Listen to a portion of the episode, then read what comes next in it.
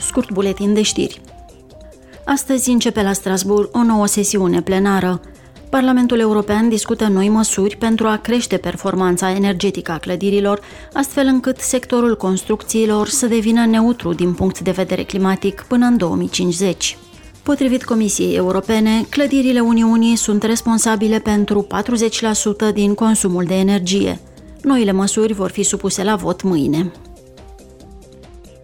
Eurodeputații vor dezbate astăzi trei noi legi referitoare la utilizarea terenurilor, reducerea emisiilor de gaze cu efect de seră și, respectiv, revizuirea rezervei pentru stabilitatea pieței, care reglementează actualul excedent de certificate de emisii. Ele fac parte din pachetul Pregătiți pentru cincizeci și cinci în două mii treizeci și vor fi votate mâine.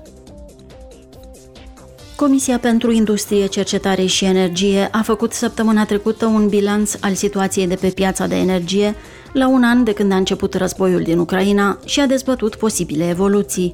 Eurodeputații au subliniat că, deși Uniunea a reușit să economisească energie și să-și diversifice aprovizionarea, acum trebuie să-și dezvolte propria producție și să se adapteze la o nouă realitate energetică.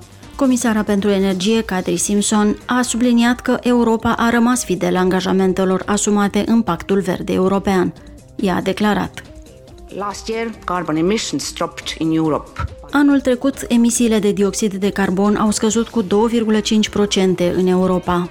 O parte importantă a planului RePower E U a fost să stimuleze utilizarea surselor regenerabile și să înlocuiască gazele la producerea de energie și la încălzire. Rezultatele au fost pe măsura așteptărilor, ba chiar le-au depășit. Anul trecut am generat mai multă energie electrică, eoliană și solară decât din gaze naturale. From wind and solar, than from gas. Eurodeputații au subliniat că trebuie să se înăsprească măsurile de eficiență energetică.